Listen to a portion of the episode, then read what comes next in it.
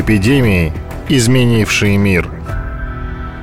Чума – катастрофа вселенского масштаба эпохи средних веков, которая унесла около 25 миллионов человеческих жизней. Это название в литературе появилось лишь в XVI веке. Страданиям подверглась не только Европа, но и Азия рассказывает врач-эксперт Тимур Пестерев. Действительно, выкашивала огромное количество людей она, и спасения-то от нее не было, потому что она очень легко передавалась и была очень смертельной. Легочная чума всегда имела как финал летальный исход.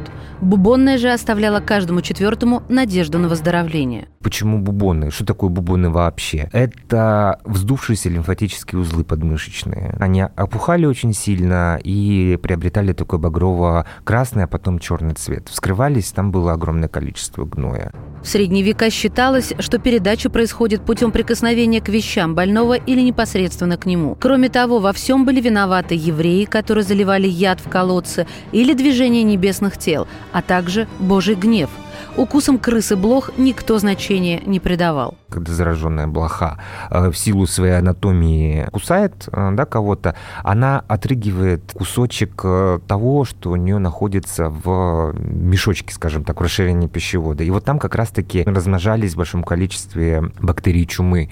И поэтому, когда блоха кусала человека, в него сразу попадало огромное количество бактерий, человек заболевал.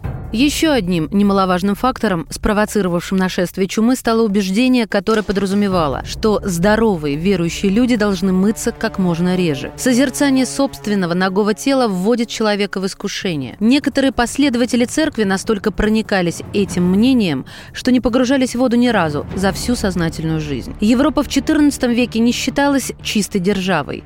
Население не следило за утилизацией мусора, отходы выбрасывали прямо из окон, помои и содержимое ночных горшков выливали на дорогу. Туда же стекала кровь домашнего скота. Это все позже попадало в реку, из которой люди брали воду для приготовления пищи и даже для питья. Мы говорим о мире, где хирургия считалась грязным ремеслом и часто заканчивалась на костре инквизиции. Но даже тогда были здравые учения и идеи. Первое – о болезнетворных скотинках, которые переносили болезнь. И теория о миазмах, которая исходит от трупов, болот и губительна для человека. Венецианская маска, она именно со времен Черной смерти к нам пришла. И вот этот клюв э, такой гигантский, ну, длинный, он умещал в себя ароматические травы, чеснок, э, тряпочки, пропитанные уксусом, для того, чтобы доктор через это дышал, и считалось, что это задерживает миазмы вот этой болезни. И это первый такой прообраз противочумного костюма-то на самом деле.